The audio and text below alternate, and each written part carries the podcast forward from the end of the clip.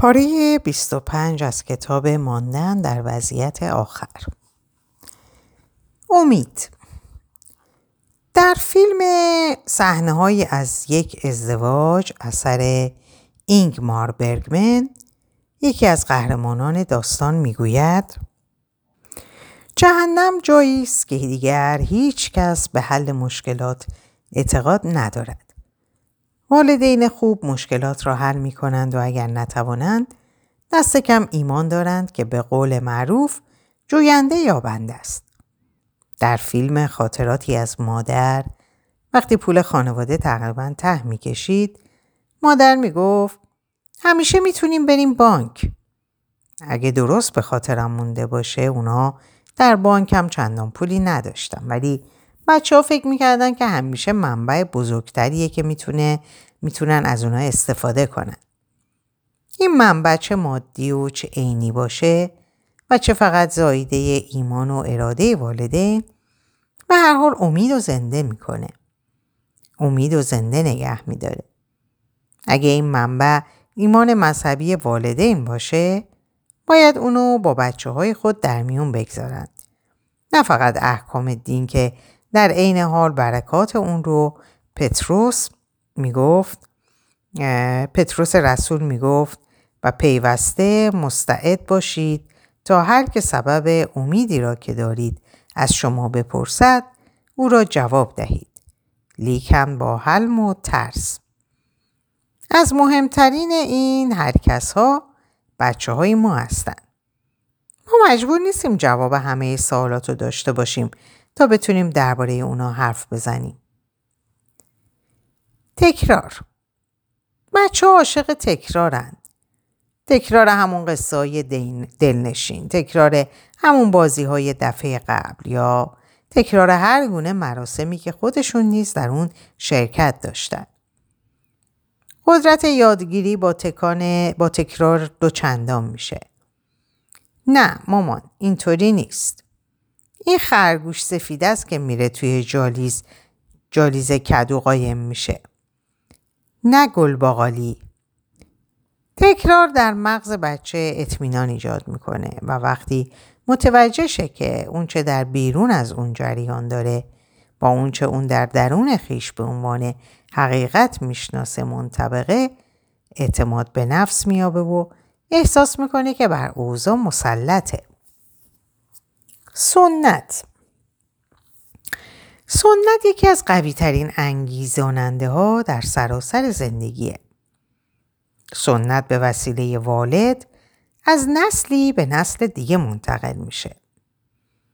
چه زیباست چهره شاد کودکی که به همبازی های خود میگه من و خانواده‌ام هر سال تعطیلات کریسمس میریم خونه مادر بزرگ. یک شنبه ها میریم کلیسا.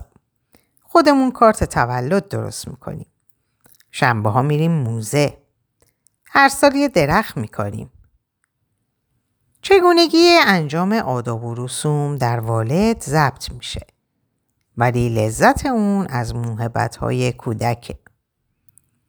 فریدمن و روزنمن میگن یکی از راه‌های تغییر دادن رفتار نوع آ یافتن فرصتی برای شرکت در مراسم سنتی و لذت بردن از اونه. ما اونقدر وقتمون رو صرف فعالیت‌های مغزی می‌کنیم که دیگه فرصتی برای لذت بردن از لحظات خاص زندگی نمی‌یابیم. زندگی خوب داشتن زیاد نیست، لذت بردن از اون چیزیه که داریم. جشن گرفتن یکی از راه‌هاییه که می‌تونیم دیگران رو هم در لذت خود شریک کنیم. جشن تولدها و سالگردها و مهمانی دادن و دور هم جمع شدن برای یک ترفیع، خریدن یک یخچال تازه یا حتی کاشتن یک درخت به معنای ارزش دادن به زندگیه و باعث میشه که ما احساس رضایت کنیم، حتی اگه از لحاظ مادی غنی نباشیم. کوچیک که بودم کریسمس برام بزرگترین رویداد سال بود. همه یه فامیل که حدود 25 نفر می شدن از ظهر شب کریسمس به خونه ما می اومدن. بعضی از بچه ها روی جعبه های خالی سیب می شستن چون جا کم بود. اما میز بزرگ رو به بهترین شکل میچیدن. بهترین رومیزی، بهترین ظروف و بهترین غذاهای سنتی. از شب کریسمس تا شب سال نو هر شب خونه یکی از بستگان بودیم. ما بچه ها بیشتر منتظر دیدن درختای کریسمس بودیم که ببینیم امسال چجوری درست شدن. و از دیدن تزئینات و لامپای رنگی درخت عمه علما و یا خاله آنا و یا اون بابا نوئل خنده‌دار حظ می‌کردیم. اگرچه دوران بچگی من با سالهای رکود عظیم اقتصادی آمریکا مصادف بود، اما من احساس می‌کردم که بزرگترین ثروت‌ها رو داریم و دلیلش همین سنت‌ها بود. شما هم می‌تونید با استفاده از این سنت‌ها به تدریج خودتون سنت گذار شید. خانواده‌هایی رو می‌شناختیم که پدر و مادر هر سال اجازه می‌دادن بچه‌ها تزیینات تازه‌ای انتخاب کنند و به انبوه خاطرات کریسمس خود بیفزایند. دعا خوندن سر میز غذا هم میتونه سنت تازه‌ای باشه، البته اگه تا کنون رو انجام نداده باشید. دوستی میگفت خانواده‌ای رو میشناسه که هیچ وقت با هم غذا نمیخورن. هیچ وقت سفره چیده نمیشه. ناهار یا شام همیشه به صورت اتفاقی و معمولاً جلوی تلویزیون خورده میشه. بچه‌ها هیچ وقت دور هم نمیشینن و هر یک چیزی از یخچال یا سفره برمی‌داره و در گوشه‌ای می‌خوره. در دنیای پرشتاب و خسته کننده امروز این نوع بی‌بندوباری در بسیاری از خانواده‌های ما و غالباً بی اون که خواسته باشیم دیده میشه. با این حال اگه بخوایم میتونیم اثرات ضد اخلاقی این گونه رفتارها رو با محترم شمردن و ارزش دادن به بعضی چیزها به حداقل برسونیم. ما همیشه یک شنبه ها بعد از کلیسا ناهار رو با هم در اتاق غذاخوری خواهیم خورد. همیشه صبحانه رو با هم خواهیم خورد و یا شام رو. بابا همیشه یک شنبه ها کلوچه میپزه و یا خیلی چیزای دیگه. ما حق انتخاب داریم. این زندگی ماست، خانواده ماست. آیا هنوز واقعا باورتون نشده که شما هم میتونید هر چی رو که میخواید داشته باشید؟ سعی کنید. پیش بینی. در انتظار فرارسیدن چیزی بودن هم میتونه لذت بخش باشه و سنت ها این امر رو امکان پذیر میکنن. وقتی دخترهای ما کوچیک بودن میخواستیم لوزه هاشون رو عمل کنیم. برای آماده کردن اونها از شعری عامیانه و آهنگین استفاده کردیم که هنوز قسمتی از اون رو به خاطر دارم. گرچه تهرگی از ترس در چهرهشون دیده میشد، اما عملاً آمادگی پیدا کرده بودن. مواردی خوشایند رو در نظر بگیرید. مثلا اگه میخواید تابستون آینده برای تعطیلات به کوهستان برید، برنامه رو از اوایل بهار شروع کنید. کاری کنید که بچه ها منتظر فرارسیدن تابستون باشن. اونا با این فکر به تخیلاتشون پروبال میدن. اونجا چجوریه؟ چه چیزهایی باید با خودمون داشته باشیم؟ و در اونجا چه تفریحاتی خواهند داشت؟ کسانی که تمام هفته رو کار میکنن منتظر رسیدن روز تعطیل هستن. بچه های کوچیک باید منتظر چه چیزی باشن؟ آیا اونها هم روزهای خاصی دارند؟ قواعدی وضع کنید که به بچه ها فرصت استراحت بدهد. یکی از قواعد حک شده در والد من این است: یک شنبه ها کار بیکار. من هنوزم از یک شنبه ها لذت میبرم. احساس میکنم مجبور نیستم در این روز تن به کاری بدم. البته به جز رفتن به کلیسا که اون هم یک قاعده است. روز یک شنبه برای من روز استراحت بود و هنوزم هست. آیا نمیشه که الگوی قلب رو به بچه ها انتقال داد؟ 8 ساعت کار، 8 ساعت خواب، 8 ساعت بازی. شاید استفاده از این الگو در زندگی سرسام‌آور امروزی مسخره به نظر برسه، اما به امتحانش میارزه. چه خوب میشد اگه میتونستیم این الگو رو در والد ضبط کنیم و به بچه ها اجازه استراحت و بازی بدیم. شنیدن جمله خیلی خوب برای امروز کافیه وقتشه که کارو تعطیل کنیم. موقع هم برای بچه ها لذت بخشه. اعمال ما بیانگر نظام ارزش های ماست. وقتی که رفتار ما بیش از گفتار ما بر بچه ها اثر میگذاره، اگر به خشونت اعتقاد نداریم، باید هنگام پخش یک برنامه پر از زد و خورد و خشونت تلویزیون رو خاموش کنیم یا دست کم کانال رو عوض کنیم. خانواده ما به خشونت اعتقاد نداره و این عدم اعتقاد رو اصلا مفید میدونه. روزنامه ها و مجلات و به ویژه منتقدین سینما و تلویزیون در برخی از ارزیابی های خود واقعا خام هستند. یکی از منتقدین در یکی از مقالات مربوط به راهنمای فیلم‌های جاری می‌نویسه: فیلم نبرد کهکشان‌ها دارای صحنه‌های پر از خشونت و شکنجه است که ممکنه کوچکترها رو ناراحت کنه. ممکنه؟ آیا واقعا کسی هست که در مورد اثرات نامطلوب این گونه صحنه‌ها شک داشته باشه؟ منتقد دیگه ضمن اعلام نمایش مجدد برنامه تلویزیونی جیم جونز و جونستان اون یه سرگرمی بسیار قوی مینامه. سرگرمی؟ آیا معنی 913 فقره خودکشی و قتل در یکی از تکاندهنده ترین و وحشتناکترین برنامه‌های تلویزیونی سرگرمیه؟ آیا این برنامه فقط ممکنه کوچکترها رو ناراحت کنه؟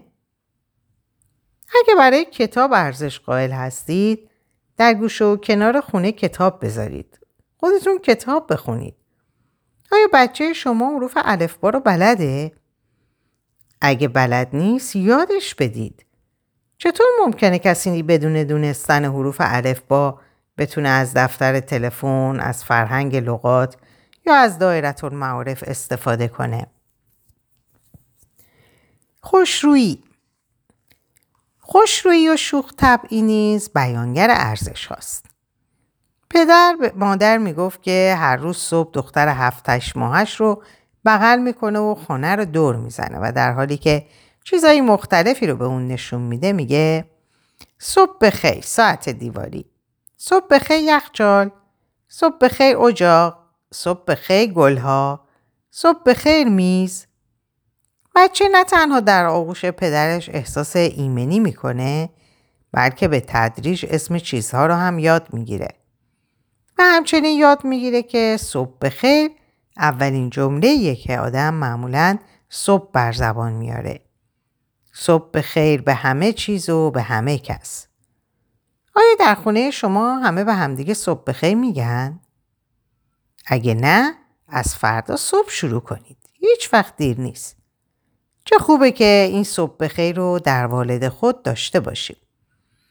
این جمله پادزهر خوبیه برای اون افرادی که شعار زندگیشون شبیه شعاریه که ما در طول سفری به کارائیب روی بلوز یک مرد دیدیم. یک روز گند دیگه در بهشت.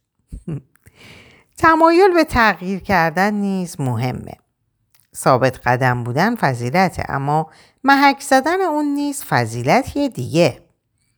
وقتی که برادر کوچولویی به دنیا میاد، وقتی که مادر باید به سر کار بره، وقتی که شیفت کار پدر تغییر میکنه یا به شهر دیگه ای نقل مکان میکنید، ممکنه لازم باشه که در بعضی موارد تجدید نظر کنید. البته با این امید که همه چیز یک باره عوض شه. هرچند صبح بخیر گفتن نباید تغییر کنه، اما اگه شیفت کار پدر عوض شه، شاید عصر بخیر گفتن بهتر از صبح بخیر گفتن باشه. اون چه به هر حال اهمیت داره گفتن کلمه بخیره. پدر بیکار شده و امسال دیگه از تعطیلات سالانه کنار دریا خبری نخواهد بود. واقعیت رو به بچه ها بگید و نه فقط واقعیت ها، که احساس خودتون رو نیز بیان کنید. بگید که شما هم از این پیش اومد متاسفید. بذارید اونا هم احساسای گوناگون خود رو تجربه کنند. بعد از اونا بخواید کمک کنند و برنامه‌های دیگه‌ای پیشنهاد کنید. چادر زدن تو حیاط یا در پارک. و کباب درست کردن. همه کارهایی که میتونه تفریحی باشه. تغییر کردن همیشه امکان پذیره و میتونه روحیه ساز باشه. به شرطی که صبح بخیر و دوستت دارم باقی بمونه.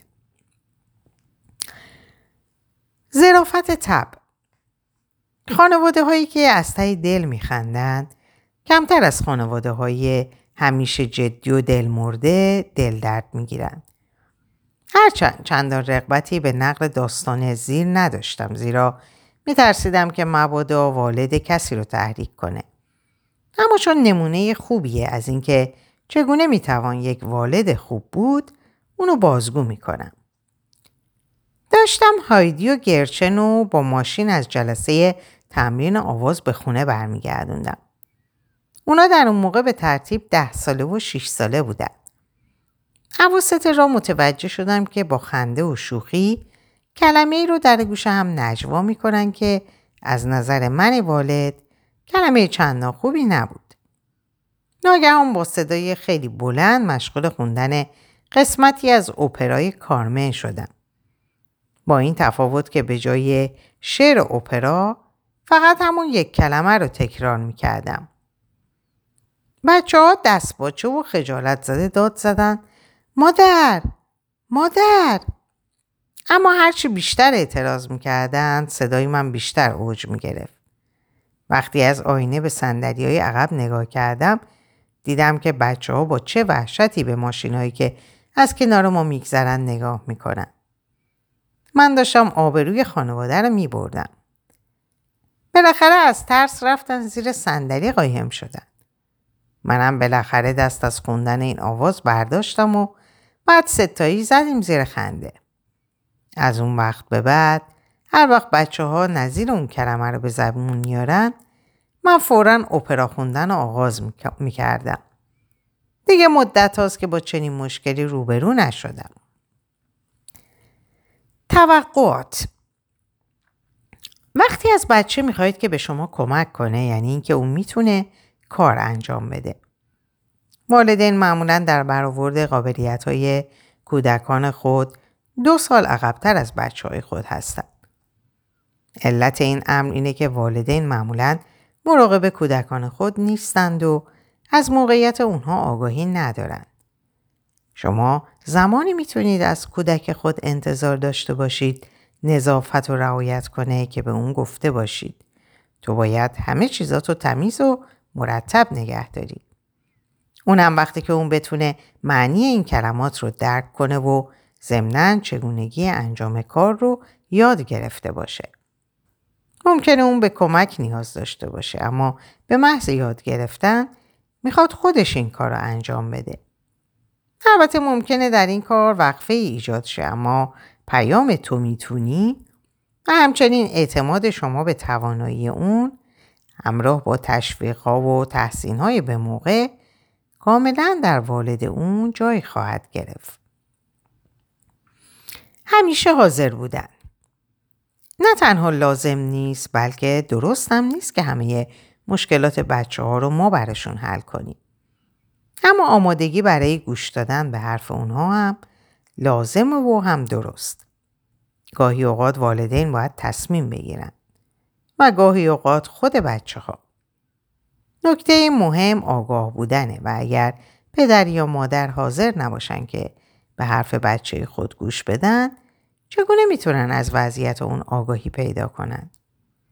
بحث درباره زمان کیفی برای بچه ها بسیاره. اما این مطلب رو باید از دیدگاه بچه ها بررسی کرد. زمان کیفی برای بچه کوچیک الانه. وقتی که ناگهان فکر خوبی به نظرش میرسه، وقتی که زخمی شده، وقتی که به کمک فکری شما نیاز داره، وقتی که نمرش بد شده یا کارنامه‌ای پر از نمرات عالی به خونه میاره. حاضر باشید و به سخنانش گوش بدید. برنامه‌ریزی خانوادگی. خانواده ها معمولاً وقتی شروع خوبی دارند که زن و شوهر قبل از بچه دار شدن به اون چه میخوان خانوادهشون در آینده باشه فکر کنن. همونطور که در فصلهای گذشته گفتیم ما در ارتباط‌های جدید خود با دیگران و از جمله در ازدواج، آداب و رسوم و سنت‌هایی رو که بخشی از دوران کودکی ما بوده وارد می‌کنیم. با این حال برای ایجاد سنت‌های جدید خودمون هیچ وقت دیر نیست. برنامه‌ریزی مطلوب برای خانواده باید قبل از ازدواج صورت بگیره. امروزه کسانی که از اونها خواسته میشه مراسم ازدواج رو انجام بدن، معمولاً یکی از شروط پذیرش تقاضا رو مشورت با طرفین میدونن. کشیشی که ما میشناسیم چنین عمل میکنه. اون ابتدا با هر یک از طرفین به طور جداگانه ملاقات میکنه و سوالاتی از این قبیل از اون مینماید. فکر میکنی 5 سال دیگه مشغول چه کاری هستی؟ همسرت چطور؟ خونه شما چه شکلیه؟ در چه شهری میخواید زندگی کنید؟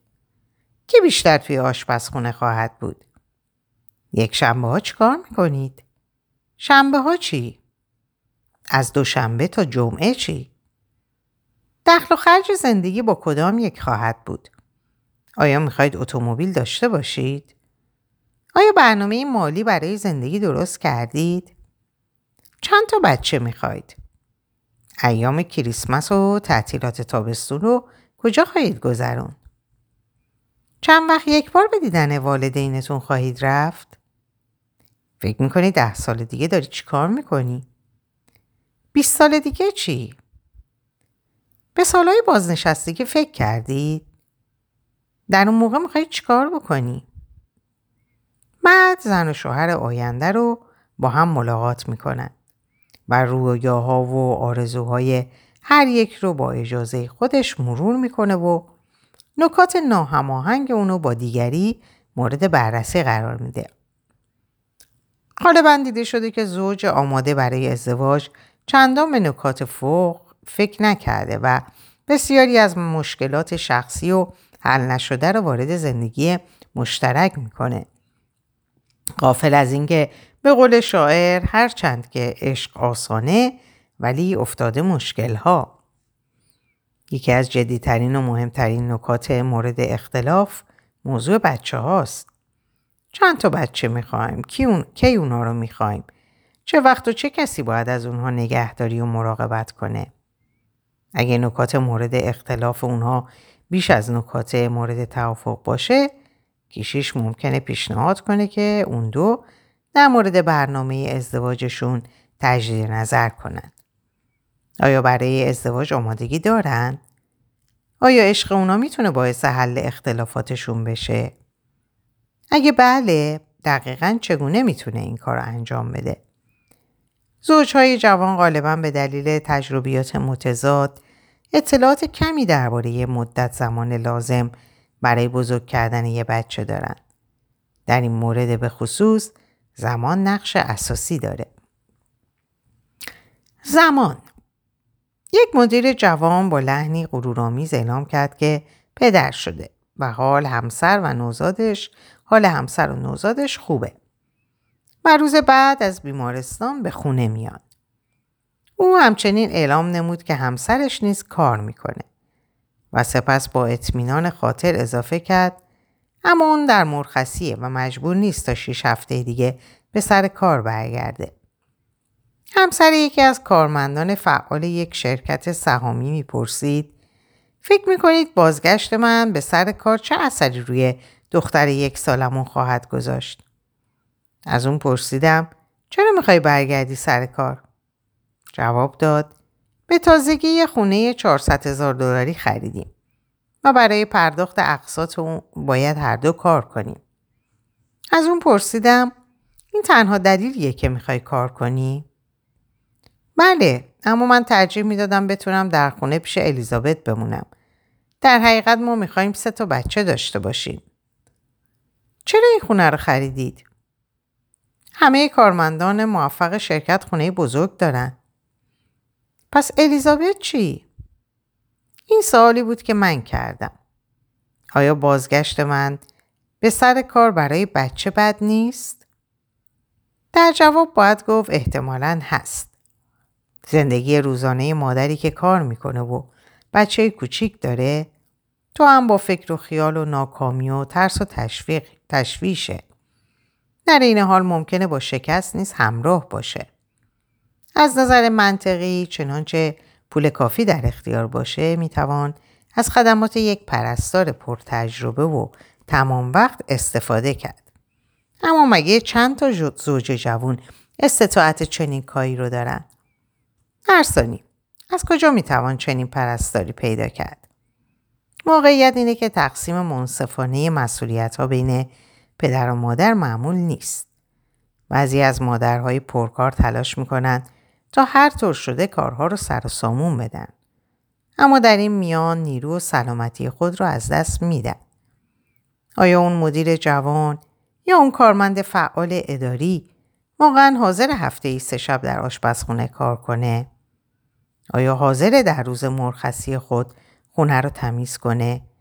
از بقالی چیز بخره، بچه‌ها رو پیش دندون پزشک ببره یا با بچه‌های کوچیک‌تر خونه سر و کله بزنه؟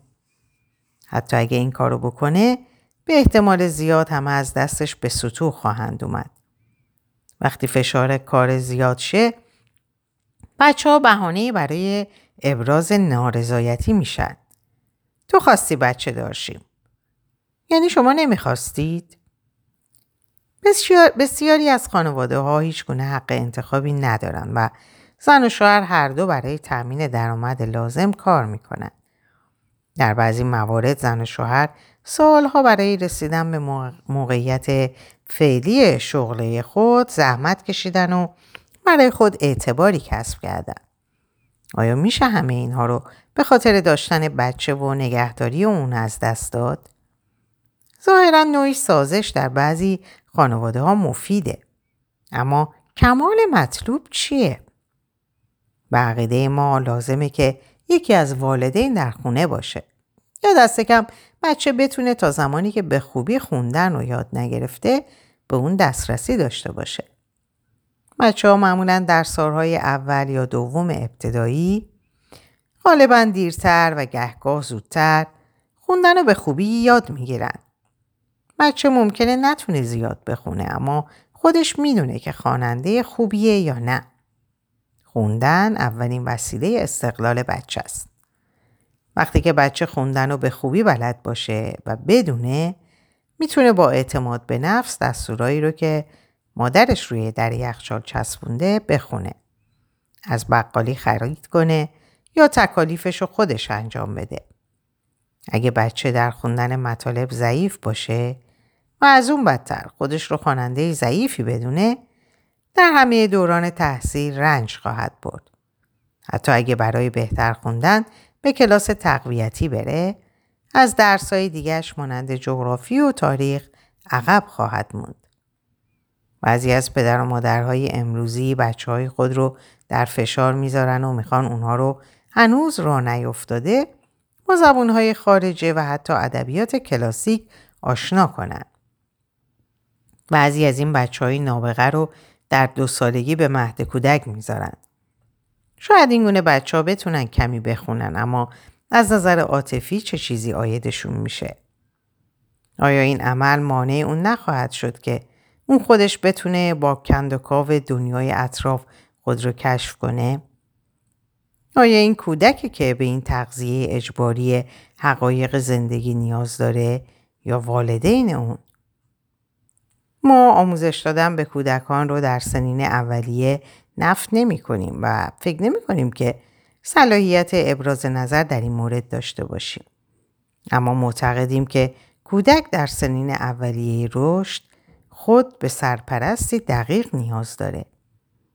دکتر تیبری بریزلتون، پزشک متخصص کودکان، میگه اشتباهه اگه والدین فکر کنن که یادگیری در زمانی جادویی و مشخص صورت میگیره و اگه اونها این فرصت رو از دست بدن همه چیز از دست رفته. بریزلتون میگه ما ممکنه اونچنان در مسائل قابل اندازه‌گیری مانند پیشرفت فکری غرق شیم که فراموش کنیم کودک به پیشرفت عاطفی نیز احتیاج داره. ما معتقدیم که برای مراقبت از کودک دست کم 6 سال وقت لازمه. 6 هفته مرخصی برای کار واقعا فاجعه آمیزه. اهمیت توجه و مراقبت از کودک و راهنمایی و محبت به اون زمانی روشن میشه که بدونیم به عقیده دانشمندان کودک نیمی از دانش خود رو در 4 سال اول زندگی کسب میکنه. در والد این انسان کوچک چه چیزهایی ضبط خواهد شد؟ بی‌صبری، عجله، بیخبری، خستگی، اضطراب، عصبانیت، پیام‌های متناقض و والدین عجیب و غریبی که در قالب پرستار و لله مدام عوض میشن و صلاحیت آنها قابل بحثه. ضبط‌های والد میتونه کاملا متفاوت باشه. ملاتفت، نزدیکی، شگفتی، نوازش، ایمنی، اطمینان، تغذیه، تعلیم، شکیبایی، راهنمایی، کمک، همکاری، روابط خوب پدر و مادر، بوسیدن، بغل گرفتن، تفریح همراه با ضبط نیرومند کودک، احساس تعلق. در والد انسان کوچک چه کسی ضبط خواهد شد؟ آیا این اشخاص مادر و پدر هستند یا شخص دیگه‌ای که بیشترین مراقبت رو در سالهای اساسی شکل گرفتن شخصیت طفل از تولد تا 5 سالگی از اون به عمل آورده؟ شکی نیست که والدین میخوان خصوصیات وراثتی نام خود رو به فرزندان خود انتقال بدن، اما در این حال خواهان انتقال خصوصیات شخصی خود نیز هستند. این کار وقت لازم داره و مستلزم با او بودنه. اصلا بچه برای چیه؟ فقط برای داشتن، درست مثل مالکیت شی، یا برای ساختن زندگی توأم با شادمانی به منظور تشکیل خانواده؟ اینها سوالاتیه که همه کسانی که میخوان بچه داشته باشن باید به اون فکر کنن. ما معتقدیم که در صورت امکان این 6 سال اول رو باید به 10 یا 12 سال گسترش داد. سالهای اوجگیری، سالهایی که راهنمایی والدین بیش از هر زمان لازمه. ترغیب دختران جوان به داشتن شغل بدون دادن اطلاعات کافی و لازم در مورد چگونگی بزرگ کردن بچه ظالمانه است. زن و شوهر خواهان بچه با داشتن این اطلاعات میتونن جاه طلبی های شغلی خود رو تغییر بدن، به نحوی که یکی از اونها در خونه کار کنه. امکانات گوناگونی وجود داره. بسیاری از زنان و مردان با تنظیم وقت خود و به نحوی تحسین‌آمیز ترتیبی دادن که بتونن هم خانواده تشکیل بدن و هم بیرون از خونه کار کنن. همه بچه‌هایی که پدر و مادرشون کار میکنن لزوما رنج نمیبرن. عوامل بسیاری در این امر دخالت داره. با این حال ما هنوز هم معتقدیم که دست کم تا زمانی که کودک خوندن رو به خوبی یاد نگرفته و نمیتونه از این دانش خود در مجموعه اجتماعی به نام مدرسه استفاده کنه، یکی از والدین باید همواره در کنار اون باشه. اینکه این شخص مادر باشه یا پدر یا شخص سومی با همون حس مسئولیت و دقت و همون نظام ارزشی والدین به خود والدین مربوطه. نکته اساسی اینه که بچه‌ها به توجه و مراقبت نیاز دارن و یک نفر باید این مسئولیت رو بر عهده بگیره. در اینجا به پایان این پاره میرسم. براتون آرزوی سلامتی، شادی و شادکامی و خبرهای شاد دارم. خدا نگهدارتون باشه.